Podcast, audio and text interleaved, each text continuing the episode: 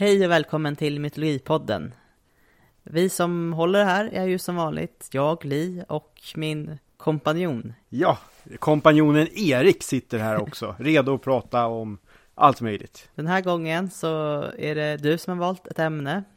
Vi, eller jag, jag gav ju dig till och med en ledtråd förra gången. Vår, förra, förra långa avsnitt var att det var ett väldigt blött ämne. Ja, just det. Jag glömde ju bort vad jag hade valt. Och eh, vi ska prata om havet. Det Ja. stora, djupa, enorma havet. Ja, varf- hur, hur kom du på det Erik? Jag vill ju säga att det är för att det finns så oerhört många ordvitsar på temat, men jag tänker försöka dra ner lite på dem och ens att säga den formuleringen utan att få in en ordvits i det är jättejobbigt för mig. Men annars så är ju havet någonting väldigt fascinerande. Både du och jag tycker om att bada Mm. och eh, alltså det känns ju jag behöver havet. Sen så då som upplänning tycker jag att havet är Östersjön och sådär också. Men nej men det, det är någonting härligt. Och bara kolla på dokumentärer om havet. Det är också trevligt. Ja. Och det är ju människor så många olika tider. Och så många olika områden som förstås har en koppling till havet. Så det finns ju ett gäng olika berättelser att lyfta. Ja. Man... kan- Nej, jag, jag försökte ordvitsa, det gick inte. Ja. Ja. Vi så... lämnar det till dig, kanske. Ja, nej men det, det går ju vågor sånt där och plötsligt så kan man ordvitsa, ibland kan man inte. Speciellt så här ämnen då man ska gå på djupet. Åh, förlåt! Åh! Ja, nu har vi fått ur oss Ja, ja. lite av det nu fick där. jag ur mitt system. Tack. Jag tänkte säga att nu innan vi går vidare med själva ämnet, vi kör på vår lite nya uppställning och börjar med lyssnarfråga. Mm. Och vi har fått en fråga från Nils i vanlig ordning. Det, fast det är säsongens första Nils. Det är det. Ja, frågan följer på vad vi pratade om förra säsongen. Nils skriver så här. I avsnittet om modergudinnor så nämnde Li begreppet mater frugum, som alltså är en modersgudinna som ger mat. En annan sådan är Sedna från den inuitiska mytologin. Men hon är mig vetligen en ondsint och hämndlysten gudinna. Är modersgudinnor annars alltid goda, eller finns det fler som Sedna? Så jag, som jag uppfattar det då alltså från Nils, är ju att frågan berör om det finns fler onda eller elaka eh, modersgudinnor.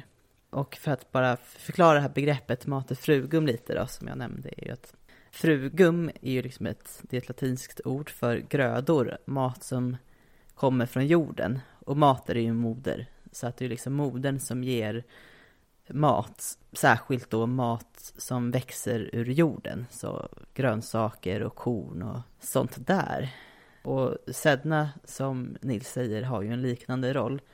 Men hon har ju då en koppling till havet, så det är, en av, hon, det är faktiskt en av de gudarna vi ska prata lite om längre fram. Men just hennes matgivande roll handlar ju då om havets skörd, det vill säga fiskar och liknande, vilket var och är inuiternas huvudsakliga föda. Men ja, hade vi något bra svar på det här Erik? Ja, nej, och eh, det var jätteintressant. Dels att eh, lyfta frågan, men också att hitta en modergudinna som är en sån kontrast mot vad vi kanske ofta tänker oss som en modergudinna. Eh, Jag, har, jag kan inte påstå att jag minns hela vårt avsnitt om mo- modergudinnor, men det brukar ju vara att vi kanske tänker oss någon ganska, vad ska jag säga, trevlig modersgudinna.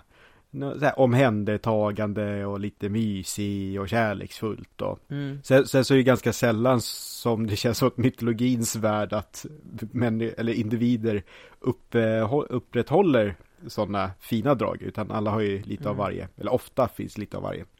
Jag tänkte också det här mater frugum begreppet latinska, det eh, appliceras ju kanske främst på, på den romerska gudinnan Ceres, som är den romerska varianten på den grekiska guden Demeter. Så, så, att, så att vi har det sagt också. Men ja, som du säger, att det är många, att, att man har lite, på riktigt, att det är liksom lite av varje hos Mm. mödrar. Ja, vilket säkert är någonting som behövs ibland. Nu säger jag att man inte ska vara en ond modersgudinna nödvändigtvis. Men, men sen är det också hur man definierar just vad modergudinna är. Och där när vi höll på att chatta lite om det här för några dagar sedan, Li, då du lyfte den grekiska mytologins Hera. Och om man ska se Mm. henne som en modersgudinna, Så, så vad kom, kom vi fram till någonting på den fronten? Är, är Hera en modersgudinna? Jag har inte haft tid att luska, rota vidare i det. Ja. Men, men Hon, hon är ju en mor. ja, hon är ju en mor.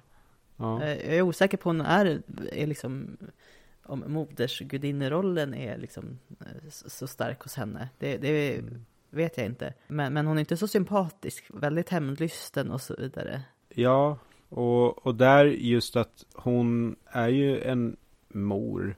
Men att hon, hon är ingen vidare styvmorsa. Nej, Hela grejen där med Herakles. Att eh, han, de försöker få till så att Herakles som barn ska få eh, bröstmjölk från Hera. Och smyger dit honom och lägger vid hennes bröst. Och sen vaknar hon och så ser hon Usch, vad är det här för unge? Och kastar iväg honom. Och det är då det här mjölkstråket efter honom och så blir det The Milky Way, Vintergatan då. Som jag bara utgår ifrån heter något liknande på grekiska. Alltså att de sa ju förstås inte The Milky Way i antika Grekland, mjölkvägen. Sen, sen en sak som väl är lite intressant just då på temat är Hera en moder och varför är hon så elak mot Herakles? Men just Herakles namn, att Hera, Hera-delen i namnet är just Hera och Kles betyder eh, ljus eller lycka. Eh, samma som finns i Mm. Kleopatra, den här kända faraonen. Att eh, Kleopatra är sin, sin faders lycka eller sin faders ljus. Eller pappans ljus. Så i någon tidig tradition så kanske Herakles och Hera hade mycket bättre relation. Men, Mm. ja, men det är en sån historia jag tror att vi inte riktigt kan komma åt. Men då återigen, är det en modersgudinna eller inte? just det. Och sen så när vi båda två har försökt söka vidare på det här så har ju båda stött på Kali då, som jag pratade om i vårt det senaste mytiska nedslaget. Mm. Hon har ju någon del av sig som är modersgudinna. Kali i sig självt är ju också en aspekt av en större gudinna som ibland har modersroller och ibland inte. Så det har ju, vi har ju både det här väldigt, särskilt med Kali, någon så här modersgudinnerollen och, och de här andra gud, högre gudinnan som Kali är finns, finns där som en, liv, en livgivande kraft. Men sen så finns ju också den här väldigt destruktiva sidan, tagande av liv och förstörelse. Och det hade ju du också någon koppling till, eller hur Erik? Nej, det var att just eh, jag eh, sökte tror jag på Mother Goddess Evil på Google. Men Ja. att jag hamnade Ja. på, och vad, det var de här andra två namnen som var, då också var andra aspekter av den här huvudsakliga kvinnliga gudomen. Ja, Durga och ehm, Parvati? Parvati, precis. Och där kan Durga, Parvati är liksom detsamma, så att det är lite svårt. Men just också Sedna som, som, Nils, som Nils tar upp här är ju, är ju, har ju också det här livgörande med att ge mat och grejer, modersgudinneroll. Men också väldigt destruktiv och det kommer jag prata mer om eh, när vi kommer in i ämnet. Vad intressant. Och, och jag, jag, jag sa det till er här inne också, jag har ju faktiskt inte hunnit lyssna på Kali-avsnittet, men jag ska vara ledig om, om eh, bara några, ja, nu är det kväll i och för sig, men imorgon har jag halvdag och sen är jag ledig och då ska jag lyssna på Kali. Det ser jag fram emot. Men vi hade inte hittat, eller det är som Nej, på de här få, få dagars förberedelse som vi har försökt Ja. leta reda på svaret så har, har vi inte hittat något tydligare än det här som vi har berättat nu. Vi får återkomma om vi noterar det i, mm, i så fall. jo. För, för det var inte så här, det var förra säsongen som Nils ställde en ja och nej-fråga på något praktiskt sätt så att vi kom undan en förklaring tror jag. Ja, men eh, nej, jag, jag har inte Ja. hittat något, eh, något tydligare. Nej, Förlåt Nils. men havet Erik, Ja, det är djupt. havet är djupt, Ja. havet är djupt. Nere på botten, här är det toppen.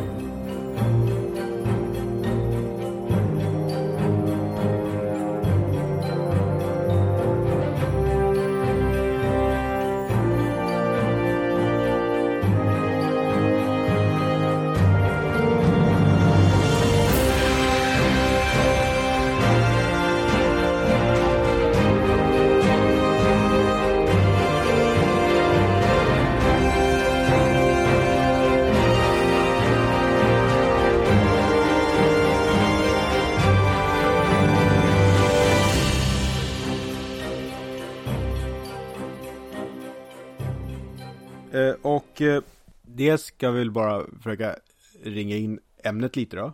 Och eh, temat är havet. Men sen så finns det ju en väldig massa olika gudomliga individer och varelser som har hand om olika typer av vattendrag. Jag eh, trillade över fler som kändes så här jättespännande och så såg jag sen att det stod att de hade hand om eh, floder. Jag har, försökt, jag har försökt hålla mig till de som är hav-hav i alla fall. Hur, hur har du Mm. jobbat? Och samma här. Samma där? Ja. Jag tror inte jag behövt brottats med att de har, har haft med något annat än hav att göra. Ja, Då så. Och vad, vad, vad bra. Nej men för det var så många olika typer av vattenrelaterade eh, mytologier. Men, men det betyder att vi har massa fler ämnen till framtiden också. Det är ju skönt. Lite så här fördomsfullt så kändes det väl som att många av de här har det här lite farliga över sig. Det som de var inne där lite tidigare när du nämnde Sedna. Och eh, sen kändes det också som att väldigt många av de här havsrelaterade gudomligheterna att det var kvinnliga gudin, alltså gudinnor då. Och eh, det var jag kanske inte jag beredd på, för jag är nog ganska färgad just av det norröna här. Alla är jätteförvånade förstås. Ja, och, jag tror att de, flest, de flesta brukar också jämföras med Poseidon. Jag Mm. menar, det är ju en av de, i mina ögon, en av de kändaste och ändå på något sätt visuellt mest träffande. Alltså, Ja. ja men det känns som att man ofta ser Poseidon i typ skulpturer och i, I fontäner och så sprutar det vatten. Ja, ja, och med, med sin tr- ehm, trident, vad det nu heter. treudd. Treudd, så enkelt Ja. var det. Eh, Det kommer jag ihåg från eh, någon kurs eh, jag hade. Att när vi kikade på just avbildningar av grekiska gudar. Jag kommer ihåg den här historien bak och fram kan jag säga, så vi släpper den. Jag skulle komma fram till var att Poseidon inte hade en treudd, men jag kom på, jo det var exakt det han hade. Det jag tänkte var att Hades inte har en treudd, så för det vi hade disk- diskuterat, diskuterat då var hur fick djävulen en treudd? Ja, ja, Aha. det där fick jag helt om bakfoten. eh, hur som helst, att eh, Poseidon kommer ifrån det grekiska och han är väl Eh, dels pappa till massa andra övernaturliga varelser. Det är inte kykloperna kopplade till Poseidon på något sätt. Men sen har han väl någon koppling till halvgudar på ett, eller sätt- ett annat sätt. I alla, om inte då i alla fall i nutid. För han har ju en central roll i Percy Jackson-böckerna har jag förstått. Har, har du läst någon av dem? Ja, nej, inte jag heller. Eh, för er som inte ser Li på webbkameran här så Li rycker på axlarna. Jag tar det som ett nej. Eh, Jag har inte läst. Ja, jag har inte sett filmen heller. Men där tror jag att Poseidon har en rätt central roll. Och för de som gillar Percy Jackson så såg jag att det ska komma en tv-serie med Percy Jackson. Så det kan ni se fram emot. Och säkert vi andra också. Men eh, har ju också de här coola sjöhästarna. Fast det är ju inte sjöhästar som faktiska sjöhästar utan faktiska hästar med typ eh, fiskstjärtar har jag sett på några här avbildningar som drar hans vagn. Jättehäftigt och pampigt. Och i det romerska heter Poseidon Neptun, eller Neptunus. Ja, Det jag tycker är lite intressant kontrast där, just att vi pratar om olika typer av vattendrag och olika typer av gudomar. Att Poseidon är ju en olympier som har koppling till havet. Men sen själva världshavet är en titan som är Okeanos. Och just den här kontrasten mellan olika typer av gudomligheter, det är någonting som jag kommer lyfta lite sen. Jag vill också bara flika in att jag faktiskt inte är inne på mitt första mytologiska ämne än, utan det här är bara intro än så länge. ja. Eh, och Okeanos, det namnet är ju grunden till det engelska ordet ocean, som betyder hav Ja! också. Ja. Och de här eh, hästarna med fiskstjärtar som är kopplade Ja. till Poseidon kallas för hippocampus. Eh, Ja! Och hippo är ju häst på grekiska. Sen då om man bara försöker fortsätta med att göra någon typ av, ska jag säga, intro. Att eh, människan är ju beroende av havet på olika sätt. Att dels som kontaktnät, att ta sig till andra platser. Men också det här att få mat, överlevnad från havet också. Samtidigt som det då är så oerhört farligt. Och jag kan tänka mig just i en tid där man kanske varit mer beroende av att fisket ska vara lyckat. Att eh, de, de resor som faktiskt gick dåligt, att det påverkar ju väldigt mycket. Att om det blir en plötslig storm där ute så är visst, dels är det ju liv och död för dem där på skeppet, men det påverkar ju så många inne på land också.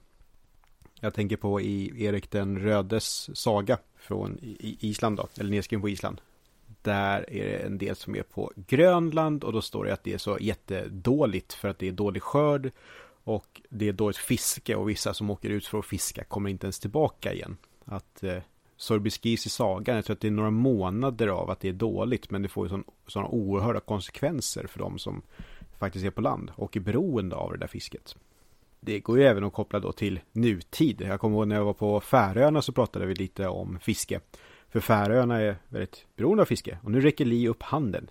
Li? Ja, vi har haft lite laggigt ljud så jag tänkte istället för att råka avbryta det när jag tror att du har pratat klart så räcker jag upp handen. Okej, okay, ja. eh, nej men jag tänker också på havet som, som det här lite stora okända. Just hur mycket havsmonster och odjur som, som finns mm. i många berättelser också. Oh ja. Här i Norden har vi ju den här bläck, jättebläckfisken till exempel, kraken. Och alla gamla kartor som man har faktiskt ritat massa sjöodjur på ute i, ute i vattnet. Säger ju någonting om vad man, vad man tänker har funnits där ute. Även om det kanske är mest dekorativa så, mm. så har ju det levt kvar, eller så lever det vidare på något vis. Ja, och nej men de har verkligen fyllt havet med allt möjligt. Jag kommer inte prata om Midgårdsormen heller sen när jag kommer att nämna förbifarten. Men det är också just att att se havet som det stället där det som ringar in världen verkligen är ett stort monster. Och jag förstår inte riktigt hur någon vågade se sig ut på havet när det fanns där. Men det, det gjorde de ju tydligen ändå, lyckades ta sig till Nordamerika. jag får inte riktigt ihop världsbilden med varför någon gav sig dit. Men det är deras problem. Jag tror att eh, kraken som du nämnde där, en av de tidigaste källorna till kraken, det är en i, eh, norsk eh, handbok för unga kungar. Eh, Konungsgugsjau, eh, kungens spegel. Där nämns kraken tror jag och det nämns också andra sjömonster. Jag kommer inte ihåg kontexten. Alltså det är så läskiga beskrivningar på den där. Sen så tror jag att det tar ganska lång tid innan kraken just blir en bläckfisk och sen så Alltså det är etablerat just den här bläckfisk-looken, men tidigare då är det så oerhört konstig beskrivning så det går knappt att förstå alls vad det är.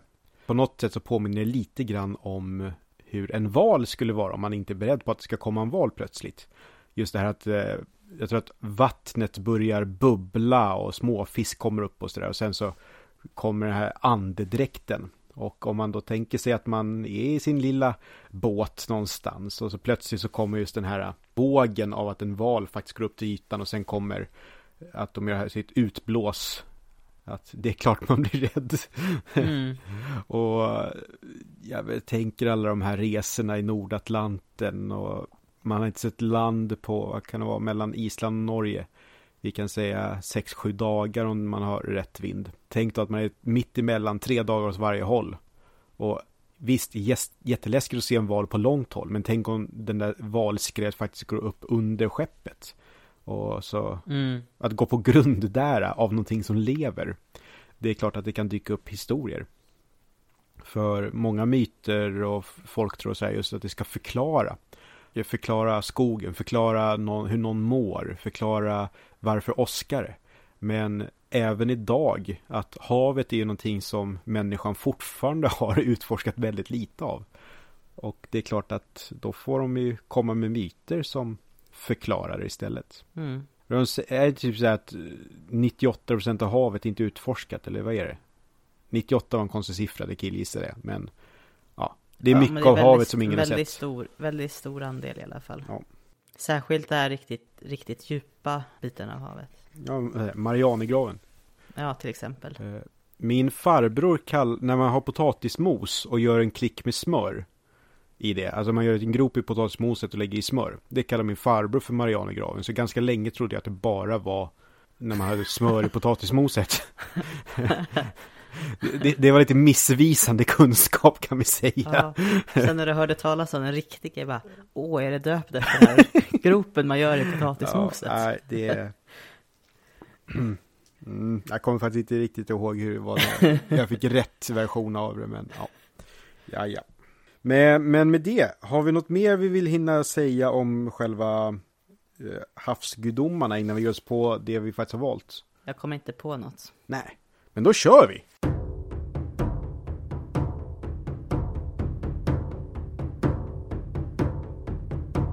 Och eh, då passar det väl i att vi kör igång med det som du har varit inne lite på. Och nu får jag låta som att det är min idé, men det är faktiskt du som sa det medan vi sa att nu kör vi musik. Så jag ska inte stå all cred för det, men jag vill få till en röd tråd i hur det här lät. ja, men jag tänkte att vi, eftersom Nils redan har lyft gudinnan Sedna, så ska vi börja med henne helt enkelt. Och det är ju inuiterna som har henne som havsgudinna och hon kallas även då, eller namnet Sedna kan också ut, uttalas som Sana eller Sidna.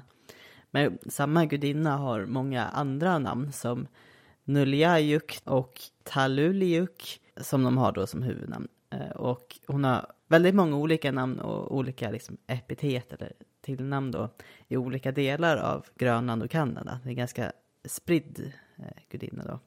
Bland annat eh, Sassuma Arna som betyder djupets moder. Arna Kapfaluk, den onda kvinnan. Och sen andra namn som betyder gamla kvinnan som bor i havet eller havets moder, havets mästarinna och så vidare. Så många olika epitet. Själva det här namnet som vi kommer använda nu, Sedna eller Sana, kommer från, eh, tror jag att det är språket eh, Inuktitut tror jag språket heter. Jag har ju pratat om det innan. Där sa betyder någon, alltså dess framsida och na betyder den som. Och tillsammans betyder det ungefär den som är före eller liksom den första. Och Sedna som havsgudinna är ju liksom närvarande i havet och personifierar havet. Eh, och hon styr över alla då djur som lever i havet. Eh, I vissa fall så är hon även en underjordsgudinna. Jag kommer komma in på det snart. Utseendemässigt så beskrivs hon ibland som en kvinna med fiskstjärt. Om jag minns rätt, nu har jag inte skrivit ner det, men jag vill minnas också att hon ibland kan vara liksom valrossliknande med långt hår också. Hon är en av de viktigaste gudarna, eller andarna. Eh, jag vet inte om gud är riktigt rätt begrepp eh, i inuiternas eh, mytvärld.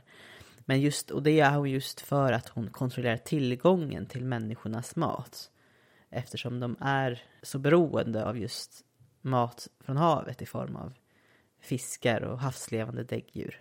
Och det är ju inte bara för mat utan det är ju sälskinn och så till kläder och eh, bostäder och jag vet inte, man använder väl säkert betar och ben till verktyg och så också. Så att det är liksom inte bara maten som, som man får då från havet. Och, och konsthantverk. Ja.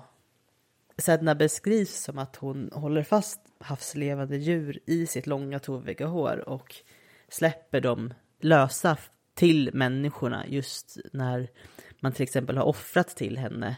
Eh, så att man måste liksom behandla henne med respekt för att hon ska ge någonting eh, tillbaka. Till exempel för att liksom då visa respekt mot Sedna så blidkar man henne genom att sjunga sånger. Eh, och en tradition är att man offrar lever från den första fångade djuret tillbaks till havet och till Sedna för att hon ska släppa maten. Till exempel om man eh, fångar ett gäng sälar så tar man levern ur den första sälen och skickar tillbaks till Sedna. En angakok, alltså någon, en person som är en inuitisk shaman kan man säga, eller medicinman eller vilket begrepp man nu, men de kallar det för angakok. Kan besöka Sedna när de är i trans. Sedna berättar för dem om olika tabun som har brutits och annan respektlöshet mot henne. Det är väldigt viktigt att följa tabun som är då olika eh, regler och förhållande hur man beter sig mot andar. För att, ja, för att de ska bete sig på rätt sätt tillbaka också ja, det är olika riter och regler för hur, för hur man lever som, för att man inte ska reta upp olika andar helt enkelt. Jag, jag kom över en artikel skriven av en person som heter James Houston som har spenderat rätt mycket tid i Arktis bland inuiter. Och vid ett tillfälle så observerade han en grupp barn som lekte nära en sorts isbarriär eh, nära havet med, där det var väldigt mycket så farliga sprickor runt omkring. Och deras eh, mormor eller farmor gömde sig ner i en spricka och började, började ropa högt olika ljud. Barnen blev väldigt rädda och sprang tillbaka till land och började ropa att att havsgudinnan Talulliuk, eller Sedna då, eh, hade skrämt dem. Och eh, mormor, eller farmor, förklarade då för James att hon hade tidigare berättat om havsgudinnan för barnen, eller kvinnan som bor i havet. Och förklarat att ja, men nu när barnen är, känner till henne så kommer hon ju kunna hålla dem borta från farliga platser. Även om det var hon själv som gick ner och skrämde dem så är det ändå tron. Vad effektivt. Ja, det är ändå tron på eh, havsgudinnan som ändå skrämmer dem. Eller inger respekt mm. för havet. Och jag tänkte då dra eh, en myt om eh, Sedna. Det finns en huvudsaklig myt som förekommer i väldigt många versioner. Jag tänkte dra en av dem nu och så går jag in på lite varianter på den efteråt. Myten om Sedna förklarar ju framförallt eh, havsdjurens ursprung men också varför Eh, den arktiska miljön är så skärv. kärv. Och den här versionen ger exempel på hur myten om Sedna går att knyta till miljön och årstider då, specifikt som då hör till det här eh, miljöperspektivet. En man som heter Savir Kong bor med sin dotter Sedna och hon är väldigt motsträvig och vägrar gifta sig med någon man. Vid ett tillfälle så kommer en stormfågel som lockar henne med berättelser om sitt hem och hur fantastiskt det är där. Och hon blir väldigt intresserad och följer med den här stormfågeln. Ibland så i vissa berättelser så blir hon kidnappad istället av fågeln. Och hamnar då till slut på hans hem ute på havet. Och det var inte alls så trevligt där som fågeln hade fått det att låta. Istället för eh, varma pälsar att klä sig i så fanns det bara trasiga fiskskinn. Och de håller ju inte värmen. Och istället för att ha sängen bäddad med mjukt renskinn så fanns det där hård och obekväm valrosshud. Och den enda maten de fick var den råa fisken som stormfåglarna kom hem med. Eh, och Sedna börjar såklart längta hem. Fadern har, ju, har bestämt sig då för att hämta hem Sedna så han tar sig dit med sin kajak. Eh, han dödar den här stormfågeln som har tagit med Sedna. Medan när de är på väg därifrån då så märker de här fåglarna som bor kvar att den här stora stormfågeln är, är, är dödad och de vill då hämnas. Det gör de genom att skapa en stor kraftig storm som hotar både Savirkong och Sedna att dö ute på havet. Eh, av rädsla kastar då fadern Sedna i vattnet på att, för att på något sätt blidka fåglarna så att de ska, ska sluta. Sedna håller fast i kanten av kajaken med sina händer och fadern tar då sin kniv och skär av eh, Sednas fingrar eh, led för led. Så det är inte bara alla fingrar på en gång utan det är liksom i varje led i varje finger som skärs av. Mm. Så hon börjar liksom sjunka ner liksom från båten och fåglarna tror ju att hon är död och lämnar dem i fred. Men sen när hon plockas upp i båten igen och eh, vill, nu vill ju hon i sin tur hämnas på sin far som har skurit av hennes fingrar. När de kommer hem igen så kallar hon på sina hundar och låter dem tugga av händerna och fötterna på hennes far då istället eh, medan han sover. Och eh, ja, han vaknar och förbannar dem och hela marken öppnar sig och Sedna, fadern och hundarna hamnar i Adlivun, under jorden, där Sedna sen styr. I den här myten då så representerar fadern vin fadern som sover är då vintern som sover. Och den första stormfågeln som dyker upp har jag läst representerar vindar som kommer med ny årstid. Sedna representerar sommaren. För när hon är fri från sin far, vintern, då kommer värmen igång ute på havet och det, det finns fisk och mat att hämta. Men sen när stormfåglarna kommer och ska hämnas då, då representerar de de här väldigt häftiga höstvindarna som kommer. Sednas hundar ska då föreställa, eller kan representera solstrålar som biter bort kanterna på glaciären på våren, alltså börjar nagga i kanten på vintern på fadern. Så på så sätt blir den här myten en sorts cyklisk berättelse om årets gång. Eh, och det finns olika varianter på det. Det här är bara en tolkning. Jag, jag är inte säker på om, om, om, om man tänker så, att inuiterna tänkte så när de berättar. Men, men det finns väldigt många olika versioner på Sedna-myten. det som är gemensamt i allihopa är att hon kastas i havet från en kajak och som oftast är hennes faders kajak. Och att hon blir av med fingrarna som blir till sälar, valrossar och valar. Eller någon av dem. Och sen sjunker ner i havet eller till underjorden. Några skillnader då som finns i andra versioner är att istället för att bara, bara och bara, bara skära av hennes eh, fingrar så slår han henne i huvudet med en yxa när hon hänger på kajakkanten så att hon börjar sjunka ner i havet. Då, hon kommer alltså aldrig hem i den varianten. Hon bara sjunker direkt ner till havet och blir en del av havet. En version så har fadern istället sålt henne till stormfågeln eh, för att få fisk.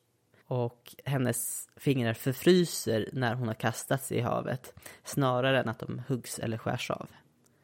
I en, en version så uttrycks det ganska tydligt att hon då får en fiskfena när hon hamnar i havet. En version är att hon är en jätte och dotter till skaparguden Anguta.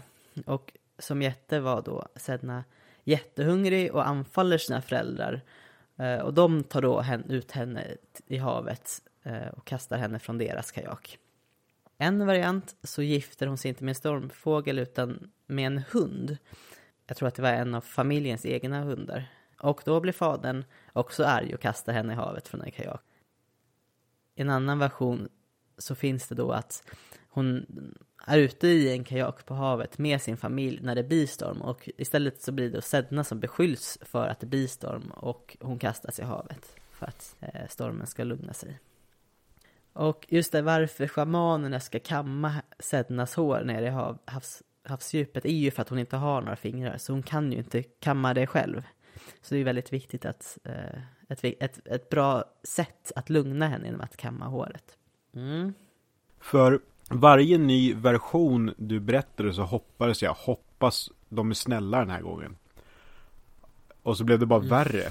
Och sen när det kom där till att hon var en jätte, då tänkte jag, ja men då kanske hon får vara från början av havet. Jag nej, utan okej, okay, ja ja. Ja, nej, inte ens då. det, det är pest och pina oh. oavsett vilken version. Mm. Men, men då det här med att hon i egenskap av modergudinna men som ändå har lite negativa drag. Jag tänker inte se henne som elak nu när jag får lite bakgrundshistoria. Men det är ju just mm. att hon, dels sälarna från henne och havet, att det ger mat. Men att mm. man fastnar i hennes hår, det är dåligt. Eh, jag, jag, kommer in på det snart, för just att du sa modegudinna, jag tänkte också berätta lite en, en version som har just med barn att göra. Okej, okay, ja men då så. Lite kortfattat här. För i en version av den här myten så får Sednas familj besök av en man som sover över hos dem. Och den här mannen är då en av deras hundar förklädd till människa. Eh, och Sedna blir gravid med hans barn. Och fadern han är orolig för vad hon ska föda nu när hon är gravid eftersom det är deras hund. Så han, eh, eller han kanske är mer orolig för vad andra ska tycka om vad hon föder. Men han för henne till en ö och överger henne där. Hunden simmar dit och håller henne sällskap och ger henne mat och så vidare. Mm. Så det är en väldigt trogen hund i alla fall. Bra. Och hon föder sex stycken barn. Tre av barnen eh, blir inuitbarn och tre barn, de föds med lite större öron och näsor som är lite mer avlånga och lika hundnosar. Och de här barnen, tre barnen, eh, skickar hon ut på havet inuti ihopsydda sälskinn. Och vissa inuiter menar då att europeer och amerikanska urinvånare är ättlingar till de här hundbarnen då. Och att det här är det enda släktbandet som finns mellan eh, de här grupperna och inuiterna. Och sen så var jag inne lite på det här med underjorden också. Den, den där första versionen jag berättade hamnar ju sedan just i underjorden. Eh, och underjorden kallas för Adlivun eller Idliragigänget. Idliragigänget. Det är jättesvårt med stavelser när man inte vet vad man ska lägga betoningar på språk man inte kan. Eh, men underjorden finns under både landet och havet och består av någon sorts fruset ödeland. Och i underjorden hålls andra fångna av Sedna medan de renas innan de ska vidare till månens land. Och i Adlivun bor Sedna och Torngarsuk. Och Torngarsuk är en sorts himmelsgud som tar formen av en björn eller en man med en arm. Och han är osynlig för alla utom shamangestalterna Angakok eller Angakluit som de kallas på en annan dialekt. Eh, och han styr också över eh, valar och sälar. Och i Adliven bor också då vad som kallas för Tornat som är djur och naturformationers andar. Och eh, Torngarsuk är ju ledare för de här. Men även döda människors andar finns där. Och döda människors andar, de kallas för Tupilla. Ja, det var det lite det jag mm. hade. Men, men ja, Sedna är ju inte så förtjust i människor och det förstår mm. man ju verkligen. Att man måste behandla henne rättvist och, och med respekt så kommer hon vara god mot dig. Eh, men kan du inte respektera havet så kommer du råka ut för ja, jobbiga saker helt enkelt. Så, så, så, så mycket ondska kanske man inte, är kanske svårt att säga, men eh, i alla fall i sättet vi ser på ondska, men, men hem, ja, något hämndlysten kanske man kan säga. Det, Jag tänker på absolut. Uma Thurman i Kill Bill. Ja. Liksom det farliga, eh, okej, okay, just den karaktären har ju sig ett lite, lite våldsam historia också, men Alltså innan själva filmens handling kommer igång. Men just det här att ha blivit dåligt behandlad med råge. Och det är klart mm. att det finns förakt, misstro och skäl till att vara mm. på sin vakt. Det är inte så mycket om att vara besinningslöst ond. Nej, precis. Men jag tycker att Sedna är ett jättebra tydligt exempel på den här dubbla naturen i havet. Mm. Att det är jätteviktigt för, för livet på jorden och mat. Och, men det händer ju så mycket, det är, så o, det är en så okontrollerbar miljö. Det är liksom bara accepterat. Nu är det storm, då ska jag inte ge mig ut på havet. Och plötsligt så kan det liksom vända och och med strö, märkliga strömmar under. Det är så oberäkneligt. Vi lär ju stöta på det mer med de andra berättelserna vi ska ja, dra. precis. Ja. Nej, jag kommer bara att tänka på det här med just eh, jag vet inte om det är alldeles för mycket långskott, men på Färöarna finns det historier om män som gifter sig med sälkvinnor. Att lite grann som när de i norrön mytologi gifter sig med valkyror, de tar deras svanhamnar och sen så kan de gifta sig. Men i de här historierna mm. så eh, tar då männen svankvinnornas eh, svan, eller tar sälkvinnornas sälkroppar. Och då kan inte de ta sig tillbaka till havet. Men sen till slut i de här historierna så brukar de till slut få sin, sitt sälskinn tillbaka och kan då rymma bort från männen. Och teorin är att det är just inuitiska kvinnor i de här sälskinnskajakerna som har blåst långt ur kurs, hamnat på Färöarna och att då de här männen har stulit deras kajaker. Jag tänker just det här äh, Sednas situation i att vara illa behandlad, att det finns nog en hel del liknande myter på olika sätt. Verkligen.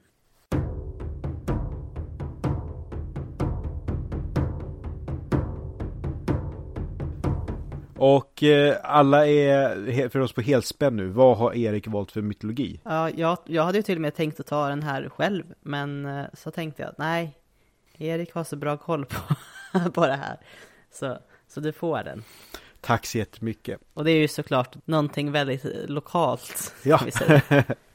ja, nej, det blir norrön mytologi och eh, havsgudomligheter här. Då finns det ju lite att välja på. Däremot så tänker jag nämna en lite grann för att bara ha honom ur vägen. Njord kan man ju ibland lyfta som en havsgud. Jag tror att det är så det gärna står i speciellt populärvetenskapliga böcker att han har koppling till havet. Punkt slut.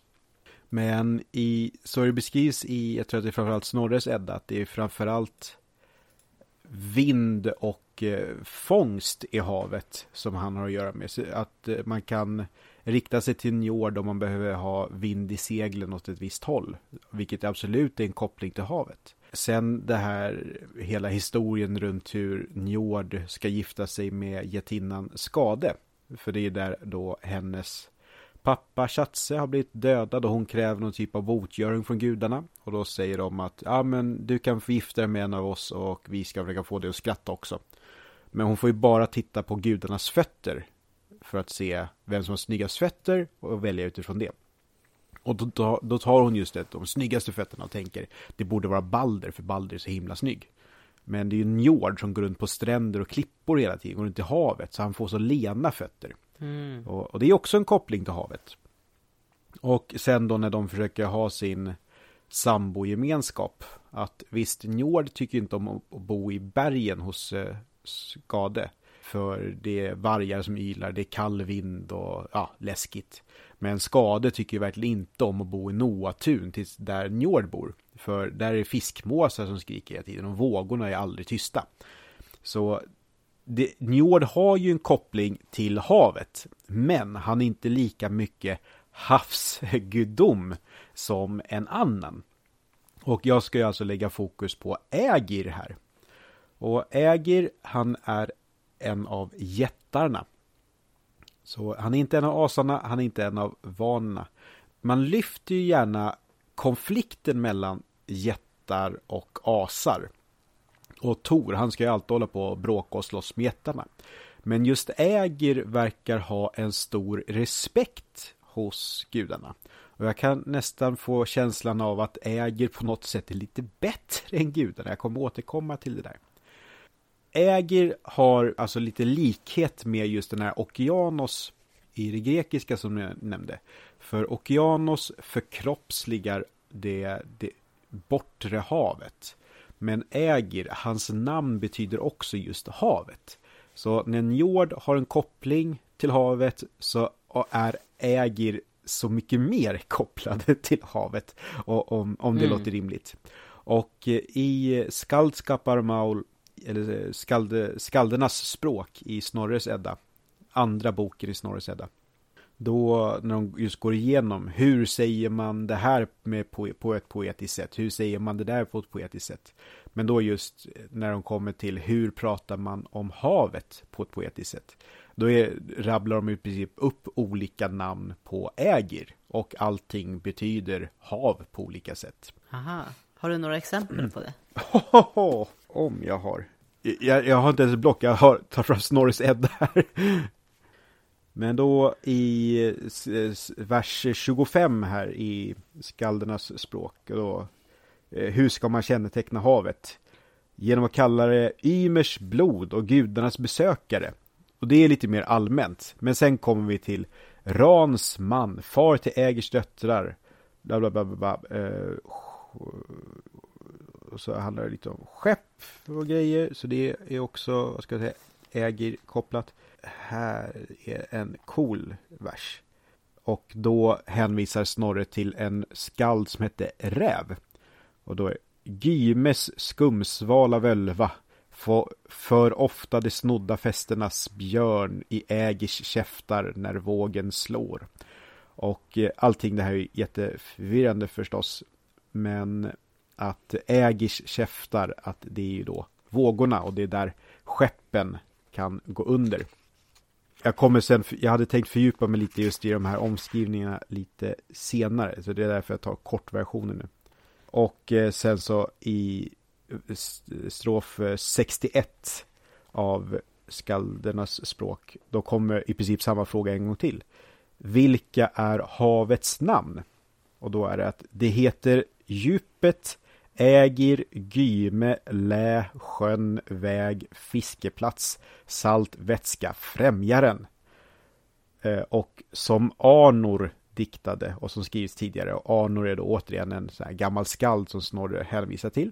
Männen skall höra hur jarlarnas modige kung angrep sjön. Inte tvekade den oslagbara att utmana Ägir. Och sen så fortsätter de prata om att just Ägir är havet. Och där de skrev tidigare att det heter Ägir, Gyme och Lä. Och lite tidigare i Snorres Edda så har han rätt ut det att Ägir, Gyme och Lä är alla sam, alltså det är olika namn på samma typ av gud och det är då ägir. Mm. Men att vi har just alla de här olika sätten att omskriva det här, det är ju det som vi var lite inne på i förra långavsnittet, att man behöver många olika alternativ för att det ska passa med, med poesi. Men för att förstå vissa av de här kenningarna, då är det också viktigt att förstå hur olika gudar och gudomligheter hänger ihop. Då ägis familj, han har en fru som heter Ran. Hon är lite mer laddad och på flera sätt så påminner hon om då den här Sedna. Ja.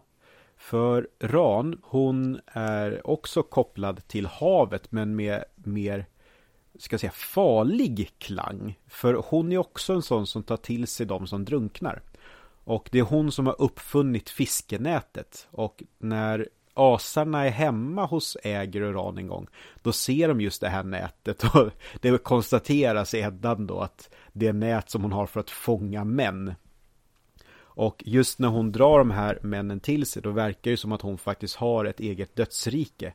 Som då är en kontrast mot Valhall, Folkvang, Hel, eventuellt eh, Tors boning då. Men att hon har hand om de som dör till havs. Och hur det dödsriket är, det tror jag inte att vi vet någonting om. Men ändå lite intressant att tänka sig. Då, i och med att folk säkert har varit lite rädda för Ran och hennes nät. Så kan man ju alltså just allt det negativa med att dö till havs och det oerhörda i att drunkna. Men Gro Steinsland, hon lyfter att i framförallt de skald, skald, den poesi som finns med i de isländska sagorna, att där lyfts Ran snarare som en erotisk kraft. Att det är inte att man dör hos Ran, utan det är att Ran bäddar för någon och att man verkar till och med att man går till sängs med Ran snarare än att man faktiskt helt enkelt dör hos Ran. Och ja, är det här något sätt då att lugna någon som är i en hemsk situation på havet? Ingen aning. Eller så är det just det här, vad ska jag, det poetiska i det hela. Men Ran och Njord, eller Ran och Äger menar jag förstås. De har nio stycken döttrar och de här nio döttrarna är de olika vågor som finns på havet det är ju jättespännande att de har nio döttrar. För siffran nio är ju återkommande i mytologin. Det är ju nio dagar och nätter som Oden hänger i det här trädet och det är nio världar, så nio är återkommande. Och det är ju också så att guden Heimdall, han har nio mödrar. Så det har blivit föreslaget att Heimdalls nio mödrar skulle vara Ägirs och Rans nio döttrar. Däremot så är väl det att det är nio stycken är det enda beviset tror jag. För namnen på mammorna och döttrarna finns på olika ställen och de verkar inte överlappa med varandra. Så Ägirs och Rans nio döttrar är enligt eh, skaldskapens, eh, eller skallarnas språk, eh, vers 25. Så är det Himingläva, Duva, Blodu, Blodughadda, Häfring, Unn, Hrönn, Bylgia, Båra, Kolga. Det här, jag tänker att det är just att sjöfarande folk kan säkert behöva ha olika namn för olika typer av vågor och havsomständigheter. Lite det här som att man pratar om att samer, samiska språken har så många olika ord för snö. Och det är inte att det är olika snösnö -snö, utan att det är olika typer av snö och frost på vintern och man behöver ha ett vokabulär för det för att göra skillnad på det. Och det som kanske mest känns igen då i vår moderna svenska är att en av de här döttrarna är ju Bylga, Som jag bara utgår ifrån har med böljan att göra. Så det kanske är att man ser det som olika typer av döttrar beroende på hur vädret är. Men återigen, att det är också då att för skaldekonstens skull så kan man använda alla de här olika namnen för att prata om vågorna. Och då om man skulle då behöva rimma på D istället för U. Så, åh nej, jag hade gärna velat ha med unn här, men jag måste få med D. Då kanske man säger att det är, heter hon, duva istället. På så sätt kan man knyta ihop det här med själva skaldekonsten. Sen så tyckte jag att en av de roligaste omskrivningarna av havet, det var far till Ägers döttrar. Och vem är far till Ägers döttrar? Är det Ägir? Ja, det är Ägir. Så man gör alltså en omskrivning av någon som man faktiskt till och med nämner i själva kenningen. Ja. Och här kan jag tänka mig, är det då att när man har för lite stavelser för att få till en rad som man vill den. Då lägger man till den långa omskrivningen av det istället. Ja. Men det är om det. Vi har ju så vi har pratat om förut att det är svårt det här med avbildningar av norröna gestalter. För att de ju sällan skriver ut vem som är vem om man nu ser någon typ av människoliknande figur. Men just Ran finns det ju en ganska bra tanke om att hon faktiskt kan finnas avbildad på ett vändeltida bronsspänne. För på det bronsspännet så ser man att det är en liten människa som sitter i en liten båt och håller i ett fiskerev, alltså en lina med en krok i andra änden. Och under båten så ser man en kvinnogestalt. Och kvinnor i vändeltida konst brukar vara ganska de är ofta avbildade på ungefär samma sätt. De brukar stå rakt upp och så har de en hårknut. Men just den här saken är mer vågrätt, inte en ordvits som havet skulle jag bara påpeka. Eh, så, vad ska jag säga, mer lite spöklik i formen. Men hon har just den här hårknuten som är så tydlig. Jag tror att hon faktiskt eh, drar i själva metreven. Och då är tanken att det här skulle kunna vara Ran som faktiskt försöker dra ner den här fiskaren i havet. Och det skulle då vara en vändeltida avbildning som ju då blir i alla fall 500 år äldre än de olika Eddorna som vi har. Vad var det för föremål? Eh, ett eh, bronsspänne. Vet du varifrån det är? Eh, jag kan få fram det ganska snabbt. Spänne från Solberga i Östergötland. Hmm. Men det finns på Statens historiska museum. Och sen det är massa ornamentik runt omkring som det ska säkert vara dels utfyllnad i själva bilden. Vi kan lägga upp den här sen på Instagram. Ja. Eh, Men också så att ni lyssnare vet vad vi pratar om. Men att det skulle kunna vara ett nät också kanske. Eh, jag, jag tycker den är fin. Det är ovanlig, ovanligt föremål från medeltiden Med fin bildkonst. Om jag återgår till själva mytologierna. Att Ägir, han är framförallt framträdande, tror jag, för många i Loketrätan. Och Loketrätan har vi pratat om förut, så vi behöver inte dra hela förlämningsgrejen. Eh, eh, men då är ju gudarna hemma hos Ägir på en, på en fest. Och om man vill veta mer om just hur gudar och jättar beter sig i festmiljöer tillsammans, då har ju vår kompis Tommy Kosela skrivit sin avhandling om just hur jättar och gudar är med varandra i hallmiljöer och på festligheter. Och eh, jag satt med den och sökte igenom eh, lite snabbt här om kvällen. Men vägen fram till att de är på festen hos Ägir är inte helt solklar. För så det står i Hymskvida, kväret om Hymir i den äldre Eddan. Då har gudarna, de verkar ha haft någon typ av offerfest. Och eh, Ägir tror jag är med på den. Och sen verkar det som att Tor förolämpar Ägir på något sätt. Det blir i alla fall tydligt att Ägir inte är en av dem. Och då står att Ägir, han blir liksom lite elak då mot Tor och säger att jo men ni kan få komma på fest hos mig men då måste du Tor eh, hämta ett ölkar som är så stort så att alla kan dricka ur det.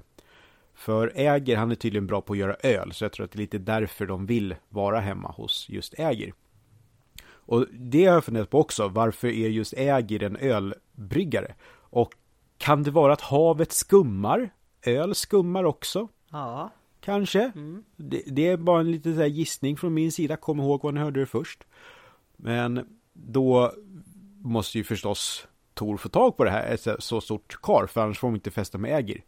Och eh, ingen av gudarna vet vad det skulle kunna finnas ett så stort kar. Men då säger till slut Tyr att min pappa, han har en jättestor grej som vi säkert kan få låna. Och det är då jätten Hymir. Och sen blir det en helt annan historia som är jättespännande, som vi tar en annan gång. Alltså ligger Ägers hall under vattnet i havet? Det är så jag tänker med det. Men jag vet inte riktigt hur det beskrivs. Jo! Jo, men nu kommer jag på hur vi nog... Jo, okej. Okay. Jag tycker nog att det finns belägg för att Ägers hall ligger under havet. För att eh, man kallar guld för Ägers eld. Och att man kallar det för Ägirs eld det går också till just Loketrätan. För när de är på festen där hos Ägir, då har han eh, han har inte eldar som lyser upp i hallen, utan han har guld som ligger här och där och glimrar så att de inte behöver några eldskällor. Och då tänker jag dels varför har de inte eld? Kanske för att de är under vattnet. Ja. Eh, men sen också att eh, havet, vi har ju pratat om varför havet är så spännande. Det finns mat och det är stort och sådär. Men också allting som faktiskt går förlorat i havet är ju också jätteintressant förstås. Så säkert de här skatterna. Och eh, det kan också kallas för Rans eld tror jag. Så, så det är lite så. Ja, men jag tror nog att det finns belägg för att Ägishall ligger under vattnet. Och sen finns det ju massa olika myter, det är någon typ av undervattensmiljö. Även Beowulf, här fick vi med honom också. Han hoppar ju ner i vattnet, men det verkar ju inte vara som att de är, de är inte behindrade av att hålla andan, utan det är lite som i en dröm, tänker jag, att plötsligt är man i en annan miljö och det bara är så. Men, men en ägir-myt som jag inte kände till faktiskt, för jag har länge stört mig på Snorres Edda. Jag har inte velat säga det här förr, men jag känner att jag måste få det sagt. Att jag tycker att Snorres Edda får för mycket uppmärksamhet. Jag i alla fall tyckt det förut.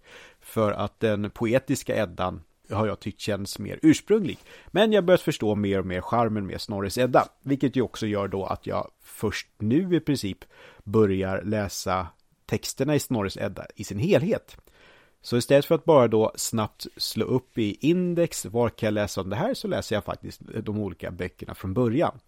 Och Skaldernas språk, som då är den andra boken i Snorres Edda, den inleds med att Ägir, han ger sig av till asarna för att han ska spionera lite verkar det som. Och gudarna vet redan om att han är på väg, så de förvränger synen på honom. Men sen tar de ändå emot honom på ett stort gästabud och han får sitta med och festa, han får sitta bredvid Brage. Och de verkar ha det jättetrevligt. Då kan Äger ställa frågor till Brage som han får besvarade och det är då vi får alla de här kenningarna som är skaldernas eh, språk. Jag har inte vetat om att det är så här skaldernas språk börjar förut och det är typ exakt så som Gylfaginning börjar, alltså första boken i Snorres Edda. För då är det ju en svensk kung, Gylfe, och han vill spionera på asarna. För han har hört att de är bra på magi. Men när han smyger sig dit förklädd som ganglere. Då vet asarna redan att han kommer och de förvränger synen på honom. Och sen får han ställa frågor till dem. Och eh, de kan då berätta om olika myter.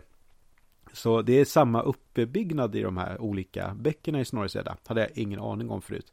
Och det är också en sån sak som jag nästan ser framför mig att det skulle funka i en teatersituation i forntiden.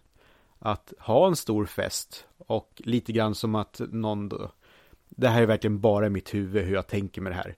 Men så säger kanske någon hövding eller storbonde motsvarande, nu ska jag gå och köpa tidningen och alla vet exakt vad som är på gång. Nu ska jag gå och köpa runstenen, jag vet inte. Går iväg en stund, kommer tillbaka lite förklädd och sen så ska han då ställa frågor och myter så får folk berätta olika myter som folk kan ta del av. Just i och med att vi nu har de här två olika böckerna hos Snorre som har ungefär samma uppbyggnad så kanske det här faktiskt är ett sätt som har funnits för att föra vidare de här mytiska traditionerna. Eh, det är bara så jag har tänkt med det. Ägir är inte så mycket mer framträdande, utan det är ju framförallt att, han är, att de är hos Ägir i Loketrätan. Och det där jag sa tidigare, att jag tycker att Ägir verkar nästan vara bättre än gudarna ibland. Det är just att gudarna vill fästa hos Ägir. Och Ägir kan ställa krav på gudarna för att de ska komma till honom överhuvudtaget. Mm. Och eh, i Valhall, när det råkar komma dit en jätte till exempel då när den här byggmästaren ska bygga muren runt eh, Valhall. Och när de upptäcker att det är en jätte, för även fast gudarna ser ut eder på att inte skada honom, så åberopar de Tor så att han får döda den här jätten, även fast de har sagt att nu ska det råda fred här. Men när de är hos Ägir, då upprätthåller gudarna den här freden, även fast Loke beter sig jätteilla. Loke dödar ju den ena eller båda av Ägirs tjänare. Så visst, Loke bryter freden, men trots att han gör så dålig stämning så alla andra gudarna de håller sig verkligen i nackskinnet för att inte bryta den fred som är sagt att den ska vara. Så jag tror att det finns en oerhörd respekt för Ägir. Och eh, det skulle också kunna peka på att det borde finnas fler myter som just befäster hans roll, som vi tyvärr inte har. Men det är återigen bara en gissning från min sida. Mm. Det sista jag vill ha sagt är om Ran. För i en av de där jättekonstiga verserna jag läste nyss, då står det att hon är en völva. Bara det är ju intressant. Völvor är ju någonting som vi kanske framförallt kopplar till eh, mänskliga kvinnors spåkonst. Men Freja är ju en spå, hon kan spåkonsten också. Men att eh, just Ran är med. Och det, det är också coolt. Att hon har den här makten över liv och död. Hon är gift med den här karln som är så oerhört respekterad och hon kan magi också. Där borde det också finnas mycket mer att rota i. Men det kan vi ju inte. Varan uh, Asynja? Hon brukar mest bara sägas att just i samband med ägare så. Men hos Snorre när han räknar upp ett gäng olika asynjor. Då finns namnet Ran med i en av de listorna. Mm. Eh, däremot så tror jag inte hon är med i vad ska jag säga, kärntruppen av assynjor. Utan det är ett större assynjekollektiv. Mm. Och, för det finns ju så många olika gudomar som bara nämns vid namn vid något tillfälle. Ja. Mm. Typ så då. Ja, men jättespännande. Äger, ja, men så, han verkar ju, han är inte ond. Han är bara, han är bara en jätte i havet och det kan väl vara läskigt nog. Men Nej, det, eh, det var ju en, min kompis eh, Ellen. Hon jobbar på det här nya museet i Stockholm, Vrak. Och då eh, skrev de någon text om något skepp, ett vrak som hette Ägir. Och då snöade jag in lite extra på Ägir när jag höll på att göra en teckning. Och just hur jag omvärderade honom från att vara just jätte och allting som vi läser in i jätte, vad ska jag, stor, dum, farlig, läskig, korkad. Till att vara trevlig, respekterad, lugn. Ja. Och sen kanske kvinnorna runt omkring honom får representera det farliga. Och det finns säkert något strukturellt i att de har lagt upp det så. Eh, känns som att det på något sätt markerar ett gäng olika förutfattade meningar som kan finnas om manligt och kvinnligt. Speciellt i ett patriarkalt samhälle. Ja, men, och så, okej, okay, jag sa att jag skulle sluta för typ en kvart sedan känns det Men att eh, trots allt det farliga med både döttrarna och Gran så är det återigen en respekt som finns. Det är inte, man ser inte Ran som Grendels mor. Utan Nej, precis. Det är just att gudarna imponeras ju av henne. Och eh, sen i hela den här grejen med det som leder fram till Sigurd Fafnesbane där när gudarna har råkat döda dvärgen Utter, som vi tog upp i smedavsnittet. Men då när de ska fånga Andvare för att få tag på hans skatt. Då får ju Loke låna Rans nät för att kunna fånga Andvare. Så gudarna är ju, de behöver hennes hjälp. Det markerar ju också en, en maktfaktor. Sågs det som negativt och att drunkna och hamna hos Ran? Jag har inte märkt någon värdering i så. Utan det är mer att de att hon tar de som drunknar.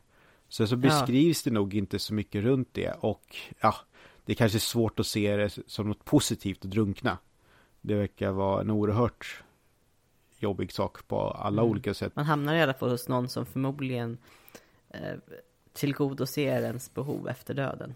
Ja, och hon har ju massa guld och sådär står det ju, så det är ju bra. Ja. ja.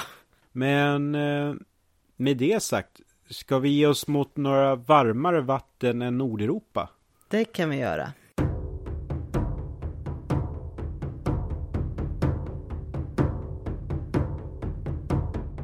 Nu har jag tänkt att vi ska be oss till Polynesien.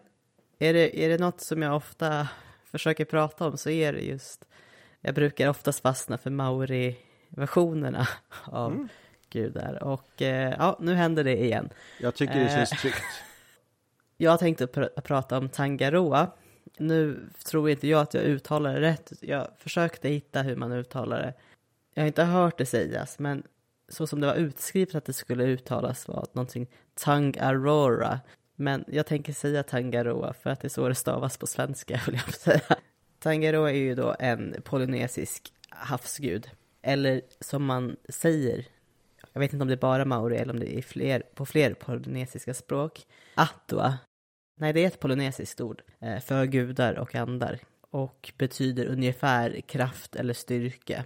Så det är inte riktigt samma innebörd som ordet mana som också betyder energi.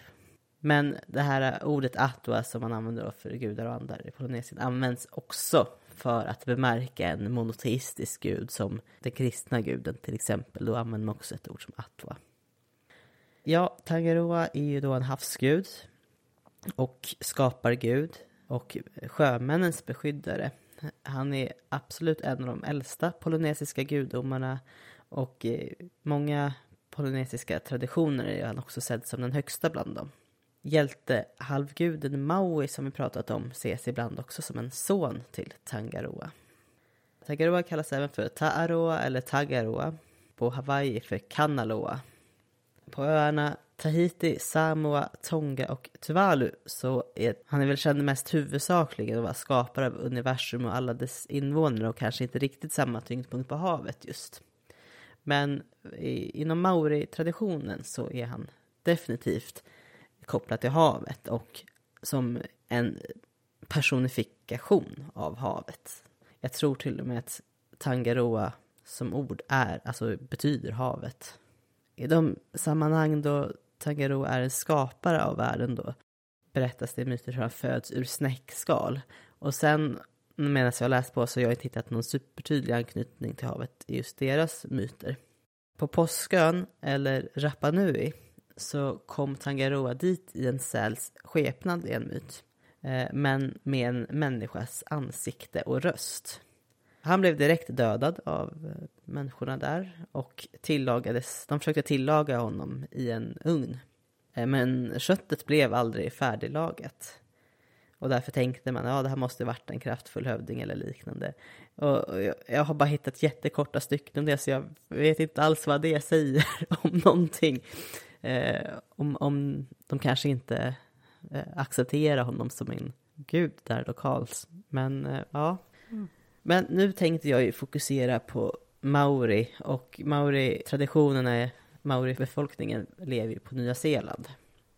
Den myten jag tänkte dra nu är dra en del av skapelsemyten där Tangaroa och massa andra gudar är eh, barn till de första gudomarna Papa och Rangi. Papa Tuanuku, förkortas som Papa bara, är liksom typ moder jord. Rangi eller Ranginui är som en himmelsgud, fader himmel. Under väldigt lång tid, i, evig, i evigheter helt enkelt, så höll då Rangi och Papa, de höll varandra väldigt hårt samman. Och hade sina barn fast mellan sig. De hade ungefär 70 barn. Jag vet inte om det var 70 barn just när de höll om varandra. Men tillsammans har de 70 mm. gudar som barn då. Då, då klår de Ägir och Ran. Ja, men barnen i alla fall, de tvingar ju isär sina föräldrar från varandra. För de tyckte det var väldigt trångt och de ville liksom vara mer fria. Ett av deras barn, Tane, som är skogsgud då, ville kasta sin far Rangi som var himlen väldigt långt bort så alla kunde leva väldigt nära modern istället. Det blir förvirrande när modern heter pappa, när man är van vid att säga pappa mm. på svenska. Mm. Men i alla fall, nästan alla gudar är okej med det här, förutom Taviri Matia, som är vindig han trivdes i liksom den här instängda säkerheten. Men de alla andra var överens och ville ha ljus och utrymme att röra sig på. Och de hjälptes då åt att trycka isär föräldrarna. Skogsguden Tan är kanske den som är i huvudsak ägnar sig åt att forma själva världen. Till exempel att klä sin mor i, i kläder, alltså med träd och eh, växtlighet. Han sätter även solstjärnor på himlen för att göra sin far väldigt fin att se på när han är där långt bort på avstånd. Särskilt på natten så vill man ju också kunna se honom. Men Tangaroa då befinner sig väldigt nöjd ute i havet med sina barnbarn. Ikatere som är fiskarnas far och Tutse Vehevehi som är reptilernas far. Vind och stormguden Taviri Matea blåste upp en rejäl storm som skapade stora vågor. Det var så stora vågor så att havsbotten syntes och eh, Tangaroa försvann och gömde sig i havsdjupen och hans barnbarn Tutevehevehi ropade att alla måste gömma sig i skogen. Och Ikaterer ropade, eller menade att havet var deras enda hopp att gömma sig från den här stormen.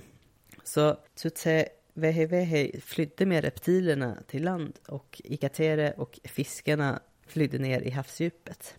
Och det här har ju, är ju då orsaken varför reptiler lever på land. De tänker då att ursprungligen så har de levt och hört i vattnet. Tangaroa har då aldrig riktigt förlåtit sina barn som flydde till Tane, skogsguden eller skogen. Därför kastar Tangaroa sina vågor mot land hela tiden och försöker bryta ner Tanes rike och täcka det med sitt vatten. Som att han vill liksom återta sina barn på något vis.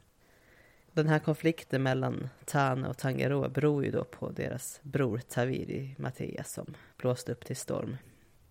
Sen så fanns det då i samma, i samma veva som det här en, en krigsgud som heter Tumatuenga som slogs med Tangaroa.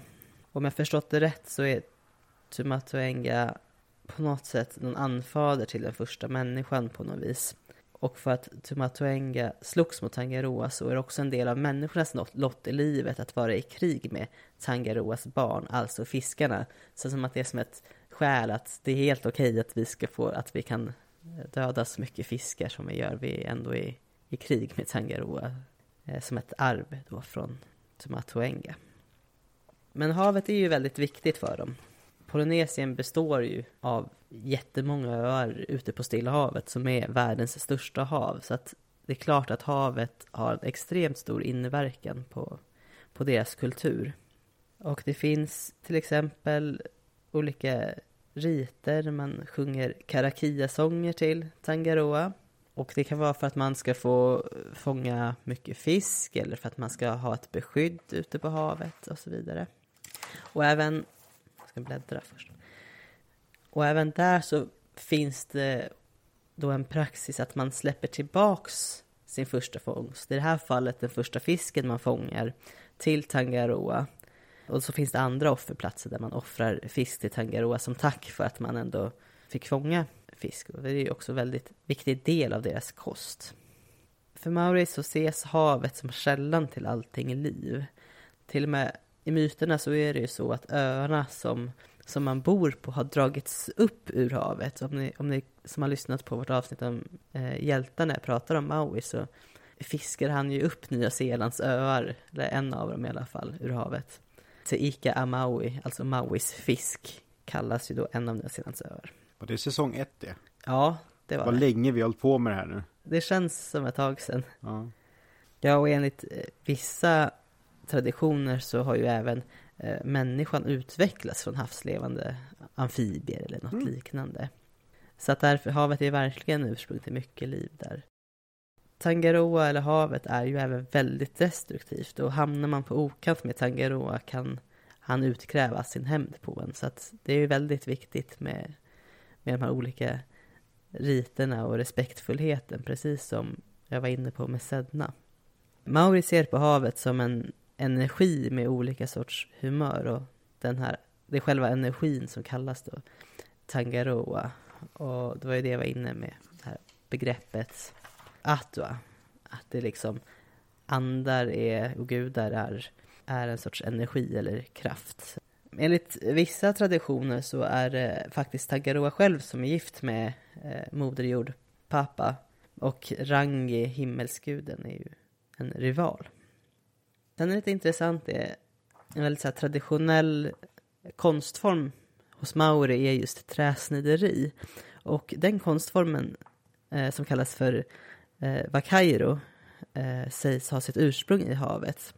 Det var en person som hette Ruatse Pupuke som skulle rädda sin son från Tangaroas hus på havsbotten och jag minns inte om han, han faktiskt fick med sin son därifrån, men han brände ner huset och fick med sig snidade stolpar från Tangaroas hus. Hur man eldar ner ett hus i havet vet jag inte, men det lyckades tydligen. Maori-ordet för vatten heter Vai, Wai, W-A-I.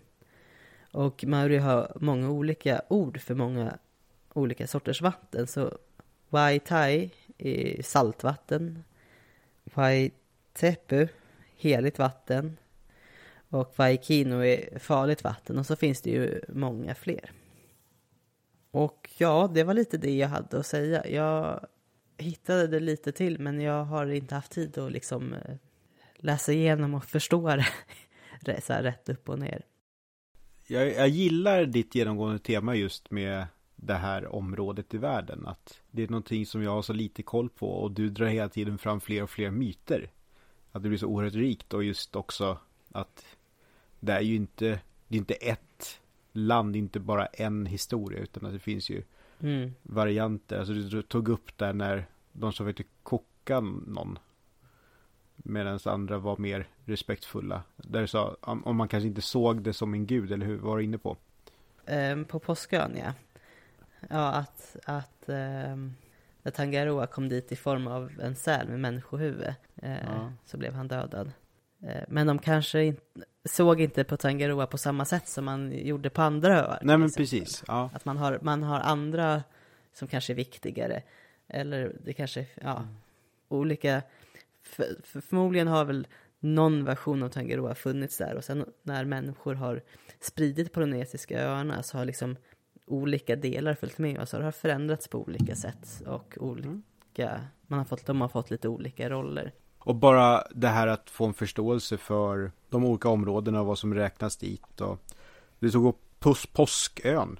Bara det är ju kul att tänka på. Mm. Inte bara för att nu när vi spelar in så är det påsk alldeles snart. Ja, just det. Fick du vibben av en snäll gud eller en farlig gud? Både och, alltså mer, alltså lite ob oberäknelig. Mm. Till naturen farlig, men inte, men inte nödvändigtvis illasint. Det är en jättefin beskrivning men, av havet. Men, men, men som gör sin egen grej på något ja. vis. ja, och då har ju du en sista att prata om nu.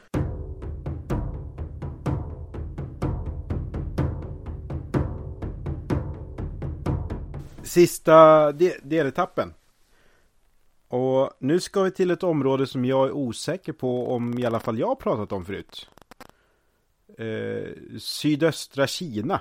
Du har ju pratat om eh, apkungen. Ja, just det, han ja. Men sydöstra Kina och Taiwan. Det som du kände i smedavsnittet var det finns mycket källor ibland. Och, och här också just eh, dels att det är så mycket så då blir också det här varianten som vi ständigt stöter på att olika varianter jag har hittat någon typ av röd tråd som jag tänker nog ändå att det blir eh, en, en best of-variant. Den myt jag ska prata om, eller den mytologiska individ, är tydligen en av Kinas mest omtyckta gudar. Och jag såg någonstans där det stod att det var Taiwans mest omtyckta gud. Så det är verkligen så här Eh, poppis. Men också då som kontrast mot mycket annat vi pratar om. Att det här är ju en levande mytologi. En levande religion. Henne jag ska prata om det är alltså då Matsu. Eller Ma. Eller Mo-tsu. Det är antingen så skrivs det ihop eller så skrivs det inte ihop. Och det kan jag tänka mig att det är framförallt det mitt västerländska språk som försöker förstå hur det ska skrivas på kinesiska. Enligt eh, siffror jag sett på internet så är det tydligen 200 miljoner människor som är aktivt tillbedjande för Matsu. Och i världen finns det fem, över 5000 tempel som är tillägnade henne. Det här är väldigt aktiv och närvarande religion. Den 30 september år 2009 så blev kulten eller tron och festligheterna runt Matsu blev en del på Unescos världsarvslista för immateriella kulturarv. Och eh, Matsu är det första immateriella kulturarvet som är från Kina. Just att vi pratar om det här ibland lite halvkändisarna och pratar om att äger han nämns knappt någonstans och sen plötsligt får vi då den här superkändisen som Matsu. Så det var lite nytt för mig. När jag började läsa om henne, då står det att hon ska ha funnits på riktigt. Hon ska ha fötts den 23 dagen den tredje månaden. Och då är det så här lunar month. Så det bygger inte på nödvändigtvis våra 12 månader utan Alltså mer att man följer månens cykler snarare än kalendern som vi har bestämt. Eh, men tydligen så är det så att det ofta blir i april. Så i inspelande stund så är vi rent teoretiskt ungefär tio dagar ifrån eh, Matsos födelsedag. Och hon ska ha fötts på 900-talet. Och då började jag fundera på, brukar kinesiska gudar vara människor som sen får en gudomlig status? Och nej, så är det inte. Utan hon är lite grann ett undantag. Och det är kanske är därför hon har blivit så populär. Det, det har jag inte riktigt lyckats sätta fingret på. Runt hennes familj och födelse så finns det då lite olika varianter. Och antingen så är hon dotter till en högt uppsatt eh, man i samhället, någon typ av officiell tjänsteman.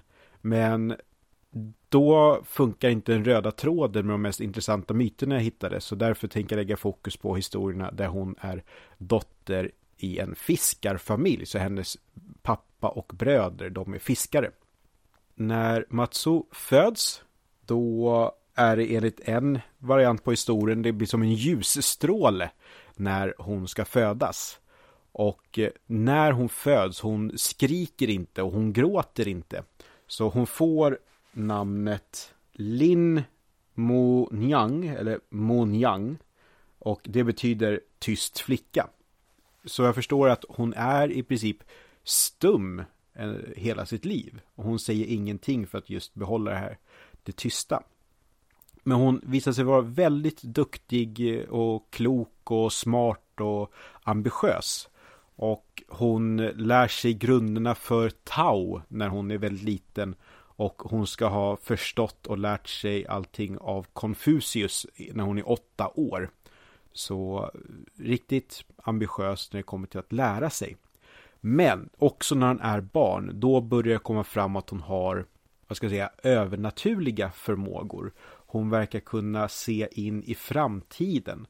Och det är ju för oss lite svårt att bevisa, men hon har också en väldigt god förmåga i att eh, förstå hur vädret ska bli. Underförstått, hon har en förmåga att förutspå hur vädret ska bli. Och då är det en historia när hon är, jag tror att det är nedre tonåren, men då sitter hon vid sin vävstol i alla fall. Medans hennes pappa och bröder är ute och fiskar. Men då hamnar hon som i någon typ av trans för att det är ett oerhört oväder som bryter ut och det här är förstås en livsfara för, eh, för hennes familj. Men i den här transen då lyckas hon då vägleda sin familj närmare land så att de ska kunna överleva. Men hennes mamma som är också då i samma hus som henne förstår inte vad som händer med den här lilla flickan och börjar skaka om henne så att hon ska vakna upp ur transen. Och eh, det betyder att hon inte kan vägleda dem hela vägen fram. Och antingen så dör pappan eller så dör någon av bröderna beroende på vilken myttradition det är vi har att göra med.